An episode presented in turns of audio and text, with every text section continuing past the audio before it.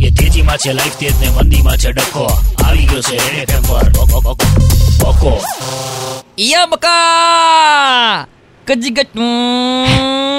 કજીગટું. કજીગની રૂપુડા. બાકી બધા ભાજી મુડા. જીગા એટલે શું જીગા? જોતો ખરા. જીગા રજનીકાંત એટલે રજનીકાંત કોઈ ના પાડી હકો હડી ના કહે માણસનો. બે રજનીકાંતનું પિક્ચર બહાર પડ્યું કબાલી જીગા તું એની પિક્ચર જોવા માટે ભીડ જુઓ ને તો તને એમને એમ ખ્યાલ આવી જાય કે ભારતમાં વસ્તી વધારો કેટલો છે. બે હાલ્યા જીગા મેં એને ફ્રી બેઠા બેઠા આમ કબાલી ટાઇટલનું ઓપરેશન કર્યું. તો શું બન્યું તને ખબર? અંદાજ બી નહીં હોય તને. કહું.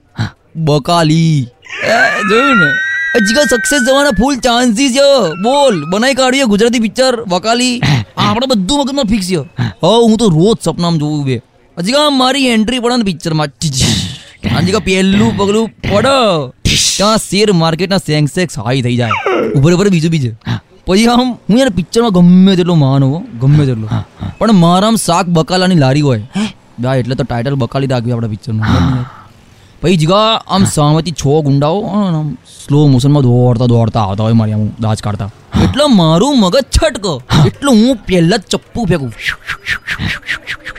પછી કાકડી ફેંકું પછી જીગા કાકડીના છ ટુકડા થઈને છ ગુંડાઓના મોઢામાં જીગા ઇન્ટરનેશનલ બિઝનેસ બી કરીશું.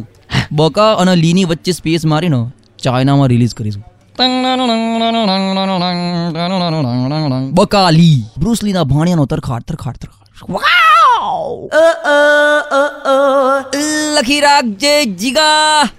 રજનીકાંતની પિક્ચર બહાર પડી.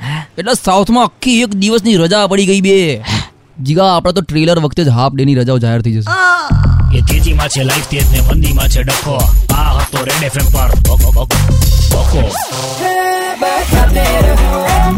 3.5 Red FM बाका की बातें फिर से और अपने वक्त पे सुनने के लिए log on to Red F M India dot in super it's 93.5 Red F M बजाते रहो